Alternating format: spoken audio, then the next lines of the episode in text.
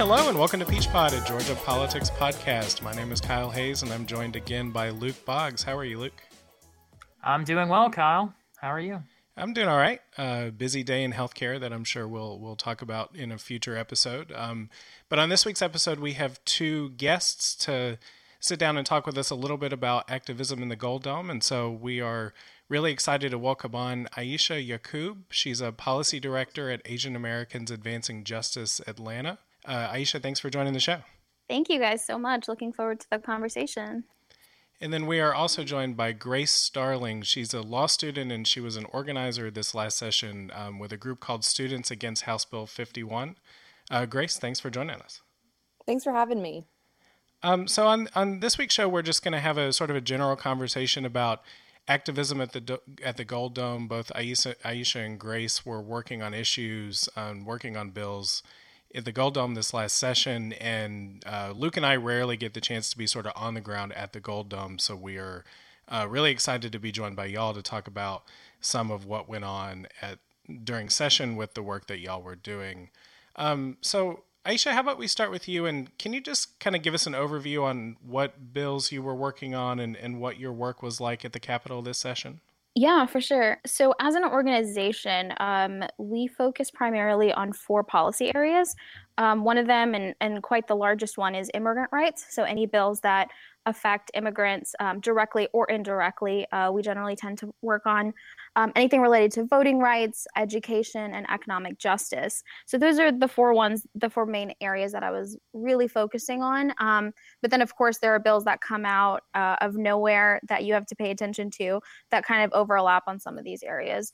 So this session in particular, there were quite a few driver's license bills that came up that were targeting immigrants um, in different ways. Also, this domestic terrorism bill that I'm not sure you guys heard about. Um, and then another one that was crazy, it was a, a non citizen registry.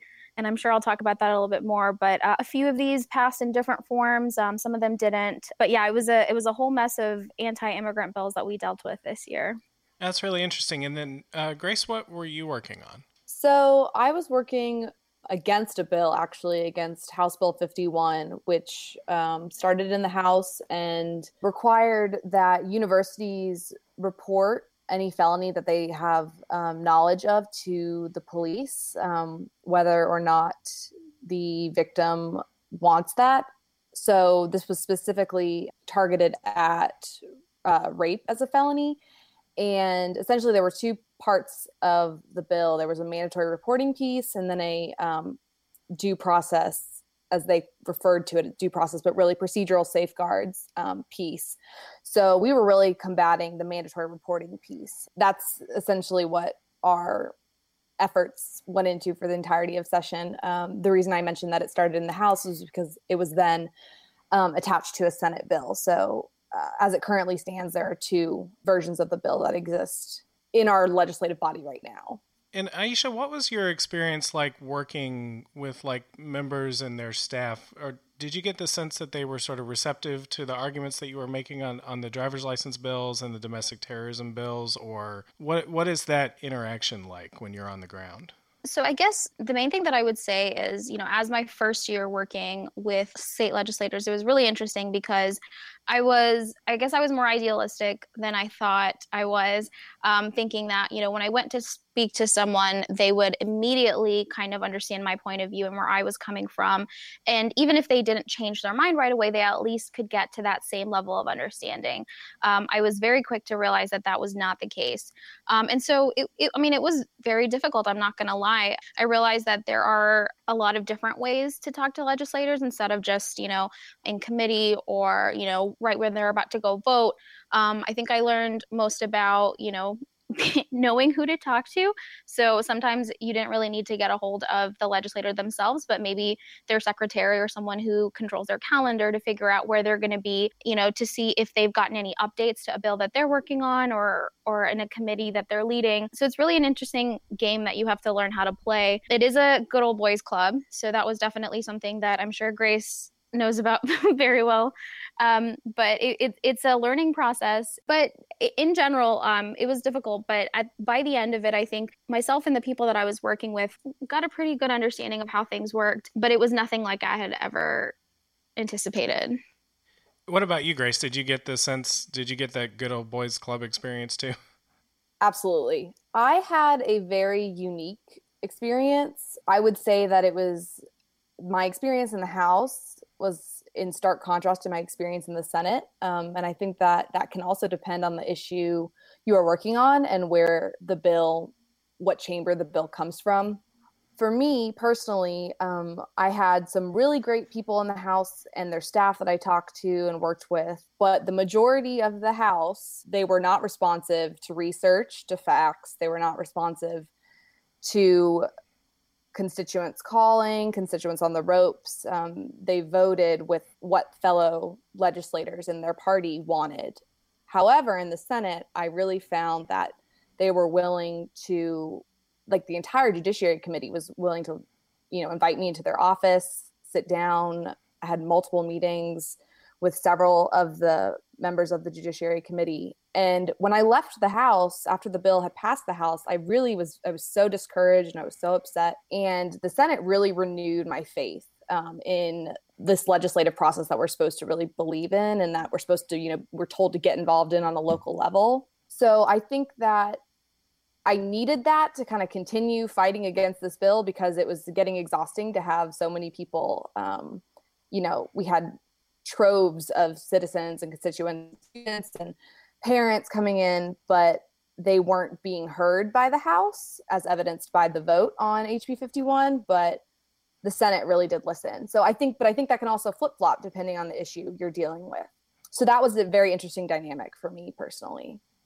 Yeah, I was actually about to say it's it's fascinating that you say that because in most of our experience and most of the time we talk about this, the Senate is like where everything catches on fire, and that a lot of times the House can be far more reasonable than the Senate. So it's very interesting that that was your guys' experience. I kind of had a more universal question that I was pretty interested in because I personally am obsessed with the state house. I've been up there for a couple sessions. I was chief of staff for Representative Spencer Frye, and I, I love the state house, and I find a lot of people don't watch it. So um, this is really for both of you. Um, Aisha, you could go first. Like, what brought you to working at the state capitol? Because like so many people go to like the sexy like presidential campaigns or gubernatorial campaigns, and I know it wasn't campaign season, obviously, after you know the time in January where you guys were up there, but you know you guys were both pretty deep into the legislative session. So, what brought you to the Gold Dome? I guess you know to be very honest, uh, it was my job, right? So that was a major part of my job was to be present at the Capitol to monitor the legislation that was coming down. If I didn't like it, I wouldn't have um, spent so much time and so much effort and so many sleepless nights worrying about what was happening. So I think it really came down to realizing that at that point in time, um, the House and the Senate and what was happening at the state legislature was where we could have the most impact. And I knew that there was crazy stuff happening on a federal level, especially in relation to immigrants, but at that point in time with the resources i had i couldn't do anything to affect that. But um, i think the the state legislature was a little bit more i know it's hard it, it's really weird to say but i think it was a little bit more manageable because at least you're there you're seeing these people in front of you. Um, and so i thought that that was a place where i could make that difference. Uh, my background is actually also in policy. I got my mpa from uga as well. And so i had already heard about you know what happens in the session and i had friends that had worked for different representatives or senators and so i already had kind of that background knowledge of of the legislature but really it was like a, a combination of needing to do something in response to what was happening in the world but then also you know ch- channeling that into what i wanted my career to look like in um, advocating for immigrant rights. Great. And what about you grace so I think for me, um, the driving force is that I am a survivor of sexual assault, and I chose to report to the police. And I went through a two and a half year long criminal investigation. So when I read about the bill in the AJC back in January, I was very concerned because I know what it takes to go through a criminal investigation and that it's not something um, that should be forced upon someone in any respect because it is a very traumatic process. So I think when I saw the details of the bill and how egregious it was and how much was lacking and just, you know, not even basic privacy rights or, you know, confidentiality with your doctor on campus, I decided that I needed to do something, but I had never been to the Capitol before. I had never been involved in a legislative session and I was very unaware of the process but it was incredible the quickness of the learning curve because i ended up being there every day of session every legislative day and the amount of knowledge i gained in those you know 40 days was pretty incredible. I think that what really drove me was that i saw that there was a lack of student representation on the issue when it directly affects students and uh, survivors of sexual assault. And while we can have you know we have wonderful survivor advocacy groups. There is a real need for visibility of survivors um, in our policies as well as you know actually being down at the capitol. And i think that was important. And that's part of the reason i ended up going to law school was because i think that there needs to be more survivors of sexual assault represented in our uh, in our legal field. And so it was a pretty similar driving force for me with the uh, Capitol. So I, I think um, I really love what Grace just said because um, it makes it so much more real to hear students talking about issues that affect students, right? You know, that was a, a bill affecting what happens at institutions of higher education. That's kind of exactly where I'm coming from, where these bills are affecting immigrants, and we want to make sure that immigrant voices are being uplifted. Um, there are some great organizations that are doing lobbying um, at the Capitol for very progressive causes, but we're finding that unless we have immigrant voices telling our own stories and getting our own folks involved, we're not having that impact that we necessarily need to have. And we're not seeing people being invested in it unless they see that they actually have a voice in it. And so that was a really big driving factor for us, as well as making sure that we were bringing the voice the voices of people that are actually being affected um, to be able to advocate for their own for their own rights and for their own issues. And aisha i'm sure you've seen that like it's actually it's pretty exhausting like to have to bring your story yeah. there to convince uh, people of that policies are harmful. And so that's actually i mean that's something i think that we can be better about uh, we meaning people who are down at the capitol yeah. that the elected officials can be better about understanding that when people bring these uh, experiences to them it is not an easy process and it's not not something that's really owed but it's something that's necessary to you know affect the change that we want to see. Yeah. Yeah for sure. And do y'all get the right. sense that do you think that the the folks that you engaged with the I saw that there were some events organized and demonstrations and protests and things like that.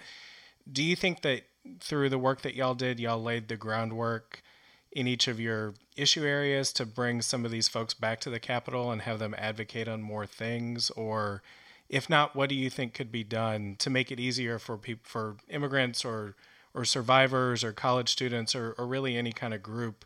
What could be done to make it easier for them to engage on issues like these?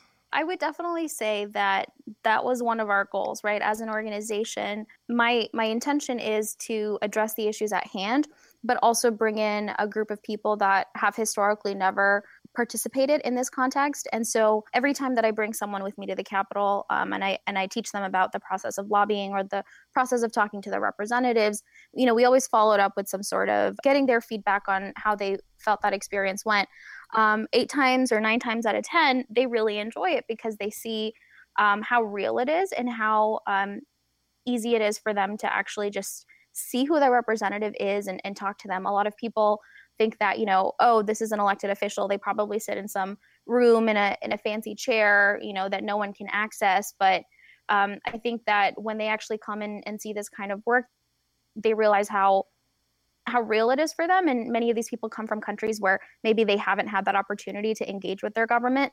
Um, so yes I, I think that is something that we're able to accomplish is bring more and more people to get interested in the work whether it's on a state level or then just have them interested in politics in general. Now i'm not saying that necessarily that means that they're going to change you know overnight into this person that's interested in politics. But i think that's the first step in getting them to realize that a lot of issues that affect them actually come from the state legislature. And i think that's one of the biggest things is having people understand that it's it's state reps and state senators and everyone on the local level that actually has a bigger impact on their lives than most things that are happening on a federal level. What about you grace? Did did you get the sense through the students against hb 51 group that some of these students will be back on on this issue or on other issues. I know Campus Carry went through this last session, and that's another big issue on college campuses that that students are engaged with. Um, do you think y'all laid the groundwork to have students come back and, and have a greater voice in session going into next year and, and years after that?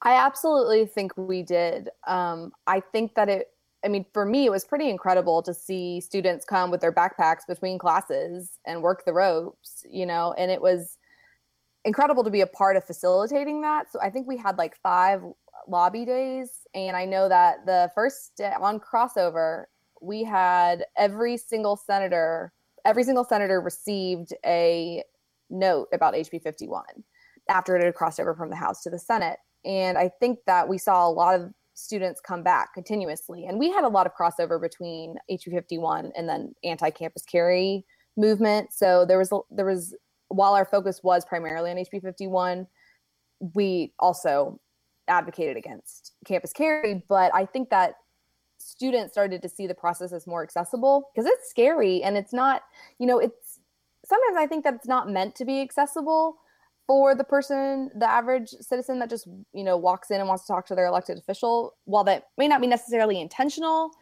it makes it easier to, you're not held as accountable to your constituents if it's harder for them to reach you, right? If they don't tally your phone calls and if they don't come out and see you on the ropes. Um, so I think that it is such an important part of the process. And I think the first kind of big movement of that is always the hardest to break through. But I know that, you know, when HB 51 comes back next session, we will be there and we will have plenty of people there. Yeah. So one of the things I, am curious about as well is that uh, a lot of times when people are talking federally and at the state and even local level, it's talking about how hard it is to be heard. So I was just curious if you guys had any experiences where you had some like strong allies in the legislator legislature and you know not just Democrats and Republicans that were actually you know really helpful in policy goals that you guys were. I definitely in the Senate, my senator, uh, Senator PK Martin, was a phenomenal resource. He made himself available to me as his, you know, I am his constituent, and he treated me as such um, with great respect, and I am so grateful for that. As well as Senator Jesse Stone, Chairman Jesse Stone of the Judiciary Committee, was incredibly gracious to me and had many meetings with me. So it was really nice to see bipartisan support on the Senate side. I didn't so much see that in the House. I had phenomenal allies in the House and in the Democratic caucus in the House, but you know, specifically Mary Margaret Oliver and David Dreyer were phenomenal. Um, and Park Cannon and Sam Park, and, you know, and then Elena Parent in the Senate on the Dem side. But I think the Senate is really where we saw Republican um, Republicans come out and actually like acknowledge that rape is not a partisan issue. I think that was an important moment for us as a group. And so, just as a follow up, like, what kind of things were they able to help you with? You know, because most of the time when people think about interacting with their public officials, it's a one way interaction that like you're asking them a question or you're like, hey, don't vote on this or vote for this. So, like, what sort of things were having advocates that were in the legislature were able to do for you and your the cause you're pushing? So I think that sometimes it's hard to actually like navigate what is going on on a day-to-day basis. Um, you don't know where, you know, especially on like sine die or the last few days of session it's like you know when a bill comes out of rules and it, could it possibly you know could the language of something be attached to another bill? Um, you need people in those meetings and people in those conversations and you need to have people that are able to communicate what is happening. Um, i think it gets a little dicier when we get to conference committees as well where it's you know there's really no public interference there. So it's important to have people who are actively expressing what is going on in the process Specifically, though, for Chairman Stone, I mean, he sat down with me and went line by line through the bill and listened to multiple times from multiple meetings why things were harmful, why, you know, where we can make changes. And I think like actively going through a piece of legislation with, you know, a student and talking about the pros and cons and how we can adjust it um, to make it, you know, it wasn't ever a good bill, but it was less bad. How we can make it a less you know less bad bill i mean he didn't have to do that well he should have to but yes right well i mean he should but it's also you know it's not his his bill he's not the sponsor right? So I think that that's an important part is that if you're going to sponsor a piece of legislation, you better be willing to sit down and go line by line through a bill with a constituent or with, you know, a voter, period, even if it's not your constituent or your voter. If you are bringing something on behalf of, you know, for Georgia people and Georgia citizens, you better be willing to explain it to Georgia people and Georgia citizens. Aisha, what was your experience like on that? Did you have a similar experience of going line by line through some legislation or yes and no um, i would I, I, say yes because there were some bills that were very problematic and we ended up you know having to go line by line through bills but mostly that was um, with my you know with our allies on the democrat side. Um, and it was more for them to understand what was wrong with the bill. It wasn't really something that they could actively change because you know they might not have had the authority to do that.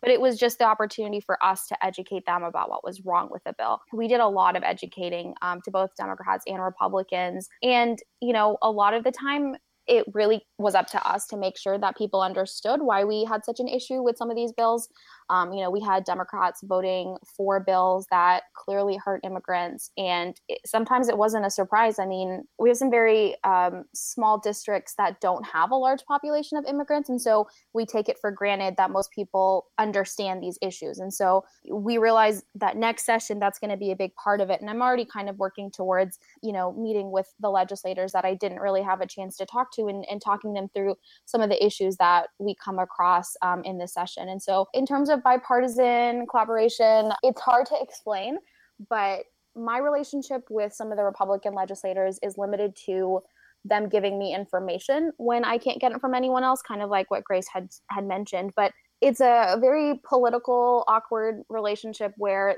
they can't help me publicly, but they can support me from behind the scenes. So whether that means like trying to stop a bill in committee or, uh, you know, getting another legislator to back down off of it, but it really hasn't been anything that I can publicly talk about because you know again we want to maintain that relationship but then also uh, make sure that they can continue you know to do what they need to do um, so when y'all run into roadblocks with members do you how do you think of like an inside versus outside strategy? Is that a time when it's time to, you know, organize a rally and, and get some other people involved and try to create some public pressure? Or do you kind of do both of those things at the same time, an inside game versus an outside game? How, how do y'all think about that? So I, I think that um, because, you know, for me, we work on, we worked on I, I, can't even tell you how many different bills we end up working on during during the session. It's a very delicate game, I would say. Like there's a strategy that happens when the first when the bill first gets introduced, that is definitely a very inside strategy. We only get to that outside strategy of um, mobilizing our people in the community when we get to a point where, okay, this is going for a vote and we really need people to call their own legislator. I think that's the tipping point is, you know, is the bill moving in committee? If it's not moving in committee, then we can kind of play that inside game and make sure that it stays in committee um, once it's past committee or once actually it's in committee that's the time that we need to make sure that we have our arguments out um, arguments ready to go. We have our stories ready to go.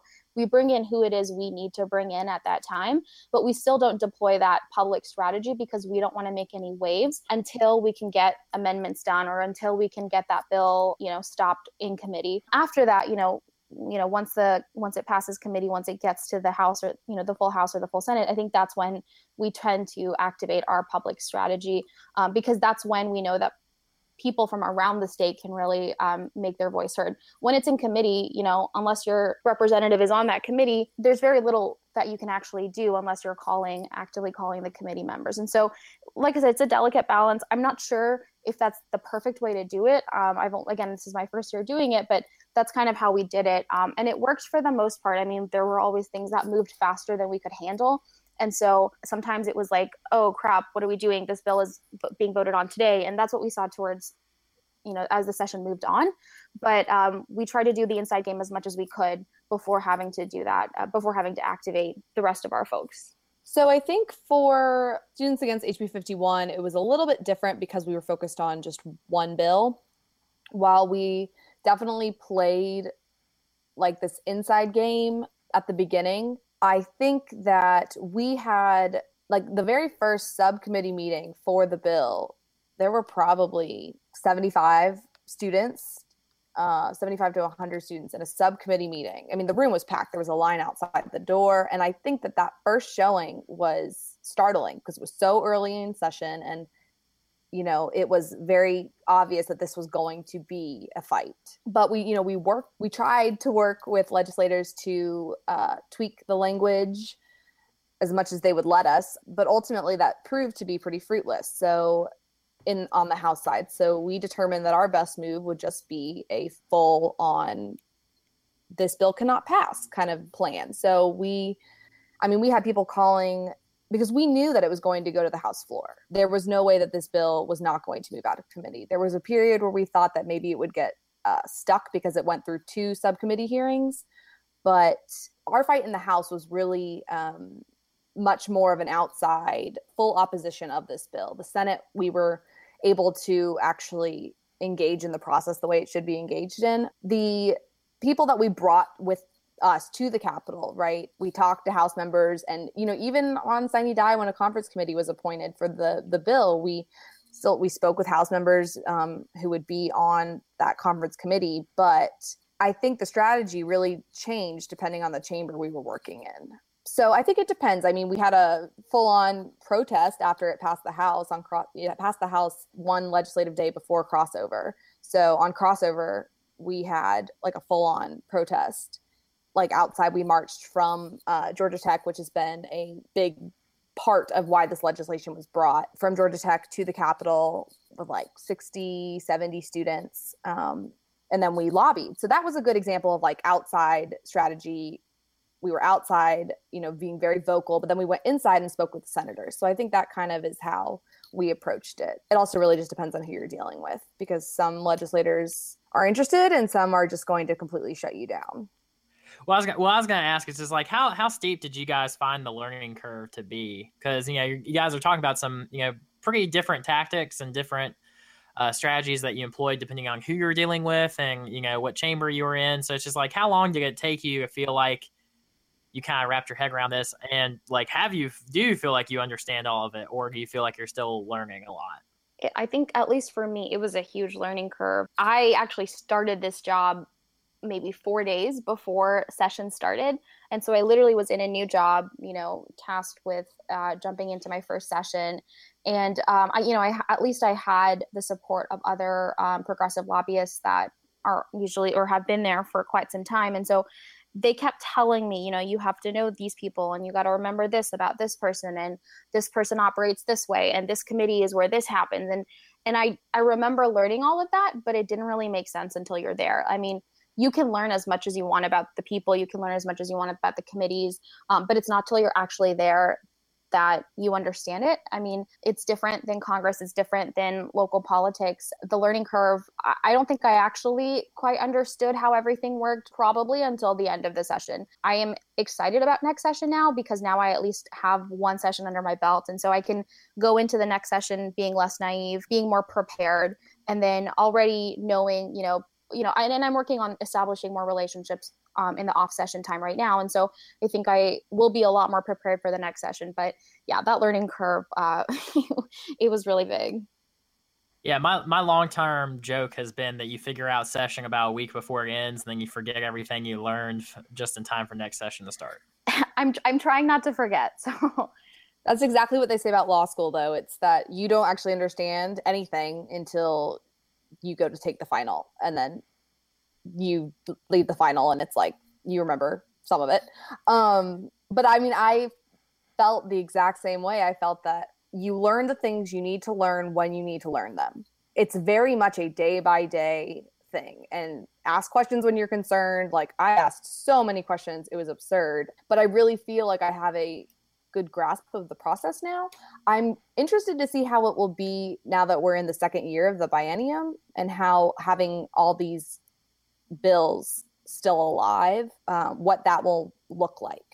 It definitely changes the pace because every session I've ever been to, the first like two, three weeks are like the first week of high school, and everyone's like, you know, figuring out where the bathrooms are again.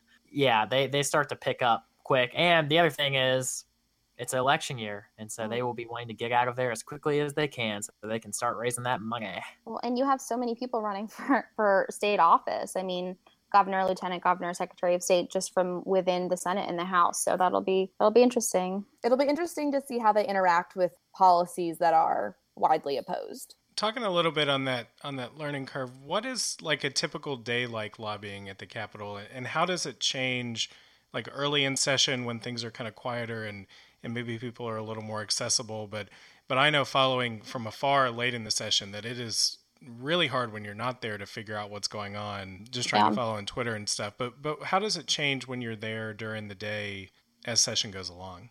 I think at the beginning, um, you yeah, you can definitely feel it's a little it's a little more relaxed. People aren't as you know their their bills will move when they move, and people they come out and they'll talk to you on the ropes. Um, but it's just a more relaxed conversation. Towards the end of session, it's like, what are your three points? what do I need to know? What can I do? Can I even help you? And it's a much quicker pace because people want their their bills to move. You start to see things get a little uh, a little less procedural towards the end. I think. I think what was cool is that we started to gain a little bit more name recognition as session went on, and so we were able to access more legislators as session went on. And I think that that was really beneficial um, because that's kind of when you know that's crunch time and that's when a lot of the more disfavored bills get pushed to. So for us that was really helpful. I mean i like i said i was there every single legislative day. I would come between classes. I would uh, come before class. I would come after class. I spent so much money on parking. It was absurd. That's another thing. We should have constituent parking that is discounted. But i think that being there every day it's you really do understand what's going on. And when you're not there it you're right. I mean you're you're really right kyle that you don't you can't you can't get the full picture of it right? So like for the judiciary committee in the senate i sat in on every single meeting during my spring break. I was there they have their meetings at four every day so i was there at four um, and i was there when the amendment got added to the adoption bill. I was there um, when like a lot of things that they had tried to kind of slide by people happened and that would be me and like six other people in the room. So i think that paying attention is really important. Additionally i think watching the committee hearings for yourself is really important because you can read about what they say in the newspaper but a lot of times it was pretty incredible.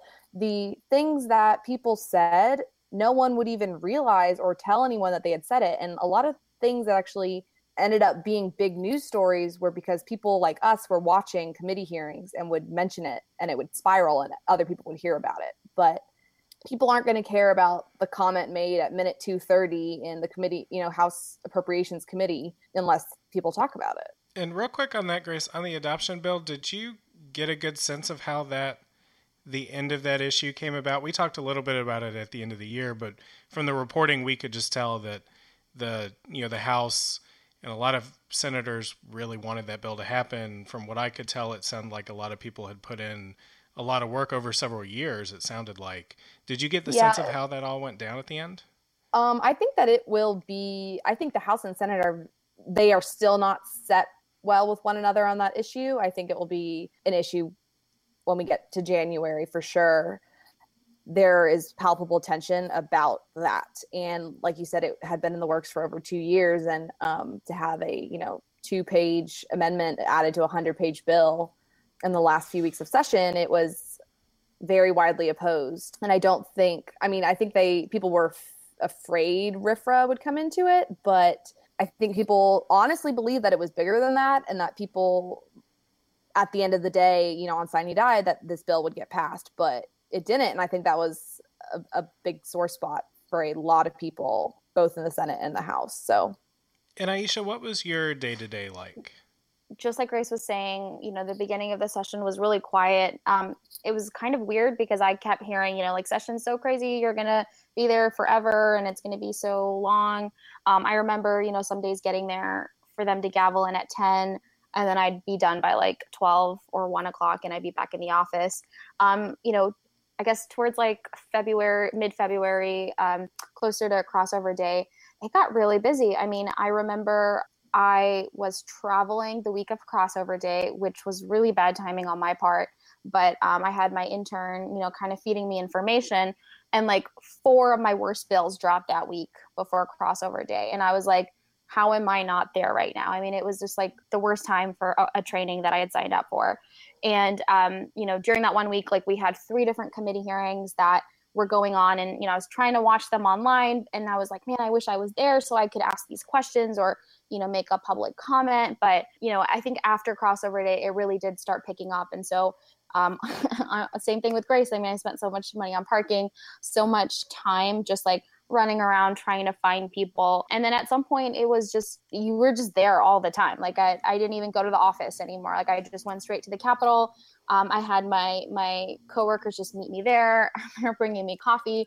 Um, just just trying to make sure that you know I had the energy, and then all of my volunteers and and everyone that was there had you know the capacity to to move move on. And I remember like the last day of session. I mean, on Sine Die I can't even tell you like how long I was there that day. Um, coincidentally, that was the day that the bridge fell, and so it was just like the longest day, pro- and it felt like it was like the longest day of my life because of everything that happened in the session, and then trying to get home with this bridge that had fallen. Um, so it was it was intense, but um, yeah, I mean that was like a normal day for me. I know um, sometimes it was split in between committee hearings or um, just like working the ropes or waiting for something to get voted on. Occasionally, it was, um, you know, trying to meet one on one with legislators that I needed to have a conversation with. But that got, you know, more rare as the session went on because they just didn't have that kind of time. And then um, to loop back a little bit, Grace, I saw that you testified, I think at least once. And Aisha, did you testify at all? Yeah, so that was um, a big part of what I did. And I think actually, the Grace, I think the first time I met you was when we had both testified at the same hearing. Mm-hmm. Um, so I was there for HB 37, which was the anti sanctuary campus bill. And then Grace was obviously there for HB 51. So when it was actually, you were there for the higher ed committee and I was there for the subcommittee, but they were back. Oh, that's back. right. Right. Yeah, that's right. Okay. Yeah. But I remember I was like, mm-hmm. I think I have a new version of HB 37. Do you want a copy of it? And I, I was so confused because that was my first committee hearing that I was testifying in. And I was like, who is this girl? Why does she have the newest version that I don't have? And then I was like, oh, like now. So, so I, that was when I first started to realize like, oh man, I know nothing about what's happening. Um, but yeah, I mean, I, that was a big part of what I did. And I got really, um, I guess I got better at it as the as the hearings went on. But I remember it was for I think it this was HB 452. Um, this was the uh, the non citizen registry. It was like the craziest committee hearing that I'd ever been in. And so you know, I don't know. Grace, I'm sure you did this also, but you, you brought folks with you to come testify as well. So other people that have been affected by that bill or would be affected. Um, and so we did that similar thing. So I remember there was a house i can't even remember what committee it was in. I feel like it was public safety house public safety committee uh, hearing and we brought i think i brought a handful of folks maybe like three additional folks with me that were coming specifically to testify um, against this bill right? And um, our partners at galeo had also brought a few folks. Um, the latin american association was also there and we didn't expect for all of us to testify i mean that's just a reality but we wanted to at least get our main points across and so we all sign up to go do our public comment. And I can't, uh, the chairman, and I don't think he's the actual chairman, I think he was just sitting in because it was a busy day. He calls the people from the public comment list that had easy to pronounce names. so he calls David, right? He calls David Shaper from the LAA. He calls Maria from Galeo. He calls um, another easy to pronounce name. And then he's like, oh, I'm sorry, that's it. we don't have any more time.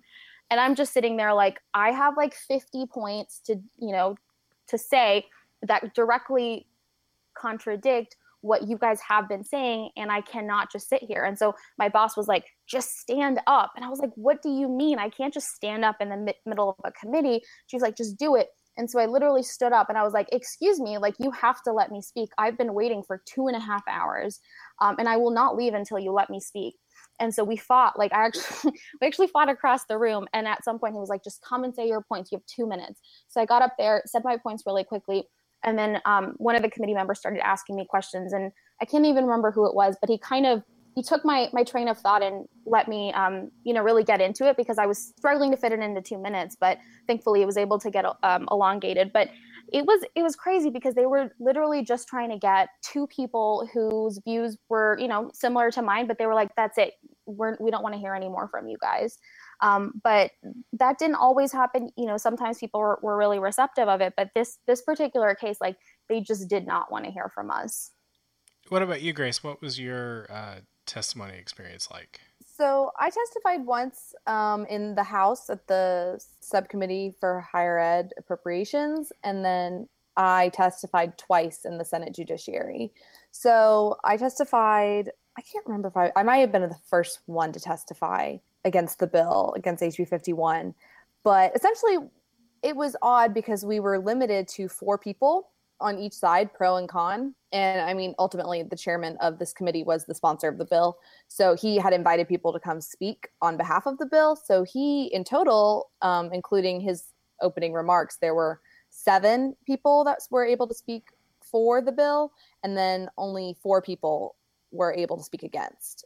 We, so I testified, and that was the first time I'd ever openly uh, expressed that I was a survivor of sexual assault. And it i was asked a bunch of questions. I think i handled them well. There were some other students that were asked very aggressive questions who were give you know relaying their story and telling their story about being a survivor. And they were i mean committee members were very rude to them especially to a student from spelman my good friend Kayla Haynes, who is also a founder of Students Against HB 51 and has worked with me and will be going to DC with me this uh, coming week. They asked very aggressive and targeted questions to her that were just inappropriate, so much so that the dean of the house had to interfere. But I mean, that basically set the tone for how the house was going to handle it. It was. Um, we were causing a storm and we were causing a mess um, and they didn't really want to deal with it so they were trying to get us to go away you know really by any tactics possible. Um, my experience in the Senate for testifying was very different. I think that, I mean, I understand the need for time limits and I understand the need for only a certain number of people can speak. But I think that one of the biggest parts for me is when my father openly testified about the like the police interrogation I had. He was caught off at two minutes, and they let him kind of finish, but um, he had prepared like a five minute, thinking he would have five minutes. And so sometimes I think that when people are telling, you know, it's you want to hear expert testimony and you want to hear the facts and the points, but when you have someone who's coming and telling you they're a constituent and you know telling you these things that are personal and that are important and that are relevant, they should be given the time to do so.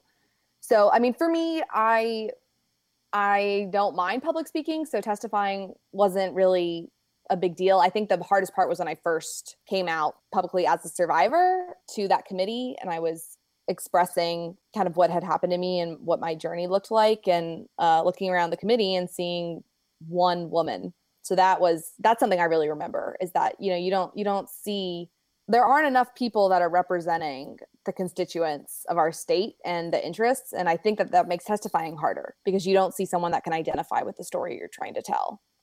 Yeah, that is a real, real shame. The just lack of diversity among our state house reps, and hopefully that's something we can all continue to push for and get to a better place. Um, just to start to wrap up here, though, what I'd like to know from both of you is just like what what else uh, about your issues would you like to you know inform our listeners about and inform us, frankly. The big thing that I would say is a lot of the stuff that we deal with, especially when it comes to um, a lot of issues with immigrants, it has become so politicized that it's hard to have a civil discussion with anybody. Um, you know, I if I even bring up the name of a bill, right, like HB 37 immediately people start thinking about sanctuary and sanctuary campuses and you know undocumented students. And and that's fine. I mean like that's the kind of recognition that it deserves to have but it's really hard to have that conversation in a span of two minutes right? Like if i'm at the rope line and i'm talking to this person because this bill has become so politicized even if they even if they see my point even if they hear what i'm saying it's hard for them to vote a particular way unless you know without getting um, reprimanded by whatever party they're part of. I'm not saying that that's a good thing but it's just because of this highly politicized world that we live in right now it's become very hard to do that. Um, i found it even harder you know not having that relationship with most legislators. I mean probably like three or four of them i knew going into the session. Um, thankfully, now I know a whole lot more, and I'm working towards um, establishing those relationships now so that I have a better uh, pull with some of them. But I think at, at this point, it's it's more about humanizing the issues to them and appealing to that side of them and, and having them kind of push through the political pressure that comes. Um, sometimes that's it's easier to do when it's in committee. I mean, if you can get people to vote um, in your favor in a committee hearing where the votes aren't recorded, that's better than killing it. You know, once it gets to the floor, once it's in the once it's uh, at a floor vote, I can't really control it much. And so I think for us, it's more about, you know, working that inside game and talking to people privately and getting them to understand that, you know, we don't really care about the political win. It's for us, it's about protecting the rights of our of our people. And if that means, you know, working behind closed doors, I'm totally okay with that. So we um, are actually going to DC to meet with um, Acting Assistant Secretary Candice Jackson from the Department of Education on Monday to talk about um, campus sexual assault and what is necessary for the federal government to be doing, um, especially considering states like Georgia, where we see very real proof that we do not have subject matter expertise to do the things that the federal government and the Department of Education have been entrusted and legally obligated to do, um, specifically in reference to campus sexual assault. So, we are also meeting with the House Bipartisan Task Force and with uh, Senator Gillibrand's staff. So we'll have some more stuff coming out about those meetings um, and kind of what's going on in the federal level.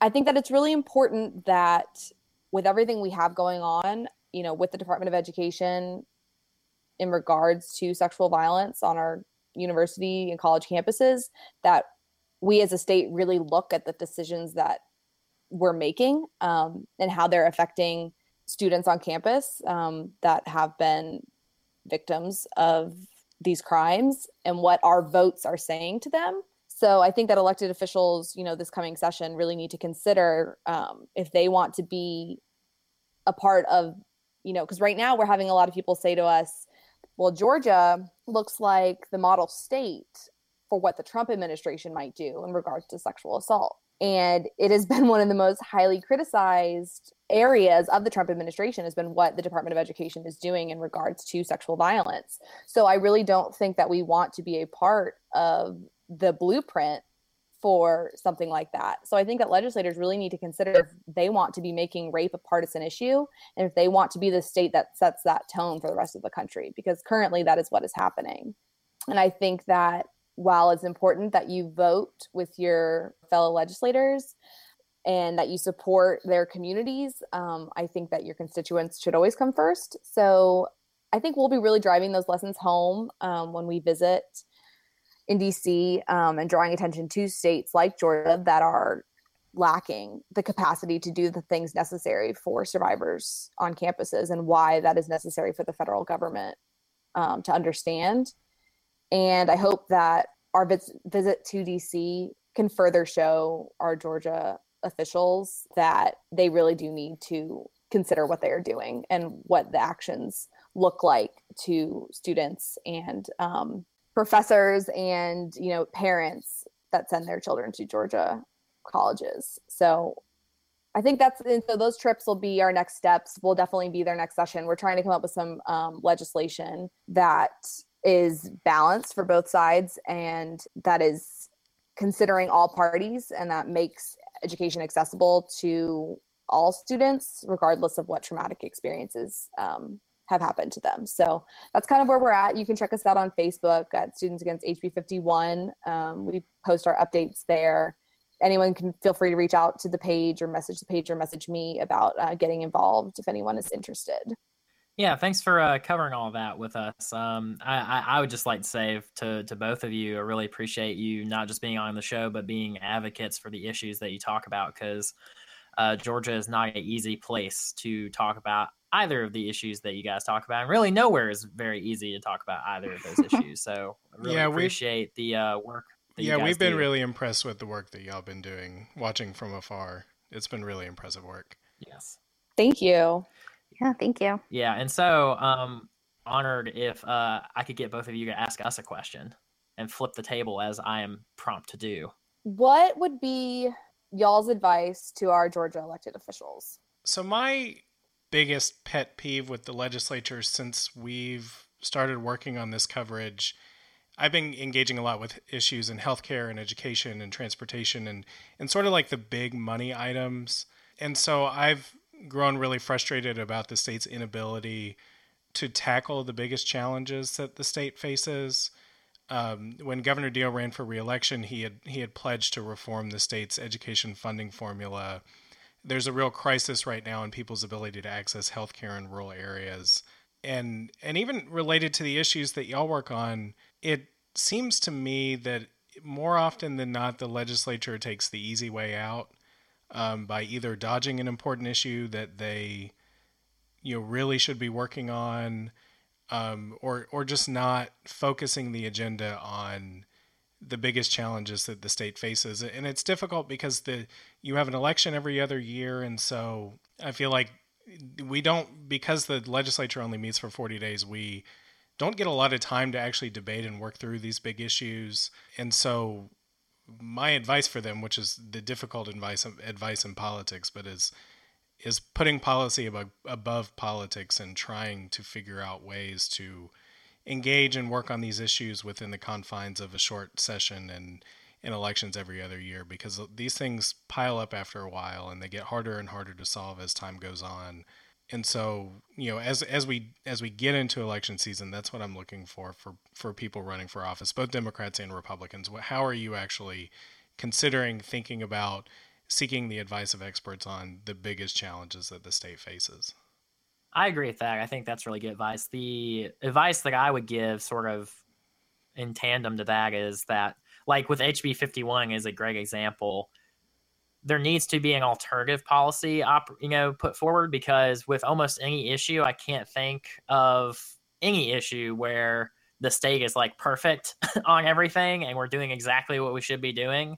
Um, and so if there is an issue that is forward and there's not a good bill out there i think trying to provide a alternative that helps the issue go where it needs to go is um, really, really important. And even if that bill ends up looking like a completely different bill, but still addresses the issue in some way, shape, or form, I think that is a really, really powerful way to start a conversation because with a lot of legislators, and it's not as bad on the state level as it is with the federal level, but for a lot of people, you just hear the other side saying, no, we don't like that bill and these are the reasons why we don't like it. Um, but I think if legislators could come together with activists like you guys and craft some alternative policy, I think that's a really strong way to uh, discourage some of the more foolhardy policies from being passed. That's good advice. I agree with all that. What about you, Aisha? So I, I kind of have a silly question. Um, if you guys silly questions are great yeah okay so did you guys hear about um, this is probably one of the highlights of my intern's time at the capitol did you hear about the gold dome rat i did not hear about this i don't you think did so. not hear about the gold dome rat okay I didn't either. you didn't? Okay so you can actually find um, at gold dome rat on twitter. Oh of um, course he has a twitter account. yes he has a twitter account. So it was I think it was the week before Sine Die, or you know, a few days before the end of the session, and there was a rat that was found um, on the Senate side, and it was kind of you know did hear you about did this. hear about it, yeah. Yes. So um, so the rat was like running um underneath the seats where the pages sit, and so they start freaking out. You know, these high school kids are like jumping up and down, and then the clerks, right, the the Senate clerks and stuff, you know. poor ladies are like jumping trying to get out of the way and it lands around that area where the the clerks work. Um, so one of the um, the guys that mans the door to the the senate chamber comes out and just stomps on it until it dies. So there's just this pool of blood um, right outside of the chamber and um, everyone's like what happened what happened and and you know you come to find out that there's a rat that it just got killed um, and the, the guy that, you know, it's an old man that just stomped it to death, and everyone's like, "How could you do that? You know, I was so scared. I can't believe you did that." it, it ended up getting cleaned up. But it was like the funniest thing that had happened that day, and and it has its own Twitter account now. well, that is that is a Georgia story if I've ever Right? heard one. yeah. Right? Yeah. Well, may the Gold Dome ra- rest in peace, and and may his Twitter account continue to keep us up to date. I guess. um, Yeah, his his adventures in the afterlife. Yeah. Um, but with that, I, I think we'll wrap it up. Um, Aisha and Grace, thank y'all so much for coming on the show and and sharing your experiences with us and and for all the work that you've been doing on these issues. It's really good to hear from people on the ground um, and get sort of the insider's perspective on on some of these really important issues the legislature is dealing with. Thank y'all for having us. Yeah. Thank you Thank so you much. for being here. And with that, I think we'll wrap up the show for this week. And Luke and I will be back next week. And Aisha and Grace, if y'all ever want to come back, come back anytime. Awesome. Thank you. Awesome. Alrighty, we will talk to y'all next week. That's our show for the week. If you like what you heard, share the show with a friend and go over to iTunes and give us a rating or a review. It really helps other people find our show. We'll be back with another episode of Peach Pod next week. Until then, take care, y'all.